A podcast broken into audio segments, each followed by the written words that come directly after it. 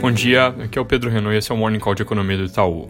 Depois de mais um fim de semana com notícias ruins no fronte da pandemia, hoje o dia começa para a gente com desempenho misto nas bolsas da Ásia, sinais de retomada das economias por lá dando alguma motivação para altas, já com quedas na bolsa da Europa e nos futuros dos Estados Unidos, onde o vírus continua acelerando, quedas não tão grandes quanto nos últimos dias, na casa dos 2, 3%, e com alguma tendência de melhora nas últimas horas, mas ainda assim outro dia que tem alguma cara de que vai ter pressão pressão.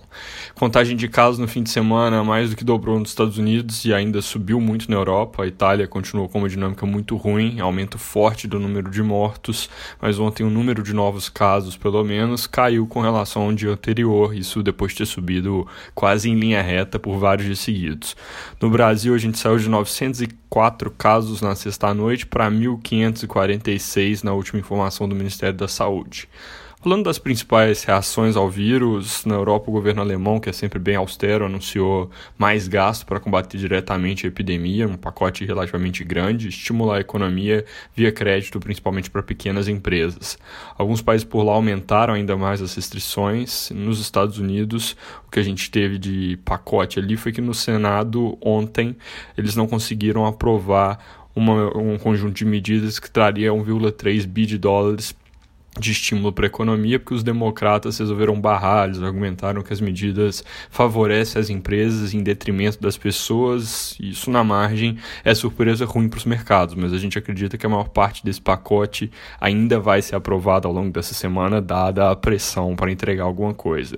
No geral, já tem vários estímulos sendo colocados no mundo e na nossa visão eles devem para frente ajudar na retomada. E isso é o que está por trás da revisão do cenário que nós publicamos na sexta-feira que eu tinha comentado brevemente. A gente enxerga um momento de recessão global por causa de toda a paradeira, que vai fazer o ano ter crescimento de menos 0,4%,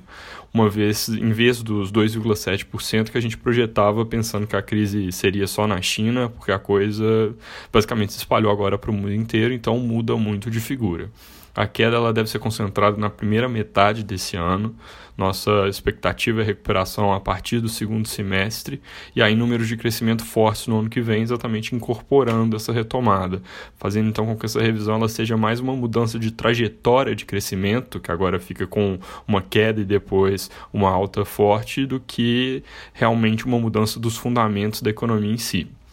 Aqui no Brasil a história não é muito diferente, a gente passou a esperar a queda de 0,7% do PIB em 2020, que deve ser compensada por um número forte de crescimento no ano que vem também. A projeção para a taxa de câmbio nesse ano vai para 4,60, mas a gente manteve a do ano que vem em 4,15, entendendo que ele fica descolado dos fundamentos nesse ano por causa do risco e preço de commodities mais baixos, mas é algo temporário, tende a convergir lá na frente. Hoje a gente publicou aquele nosso outro podcast semanal, o Itaú Macro Views, Nesse podcast eu discuto um pouco melhor no, de, no detalhe todo esse cenário, impactos do corona e as outras revisões que a gente fez. Fora isso, de noticiário local, ontem o BNDES anunciou uma série de medidas para dar suporte à economia. Parece que tem mais coisa por vir, a gente vai aguardar mais desenvolvimentos aqui. Governos locais e federal com alguns embates, no fim de semana foram reportados ali nos jornais, mas no geral coisas caminhando no setor privado também para uma resposta mais intensa à crise, focando em criar uma ponte sobre esse buraco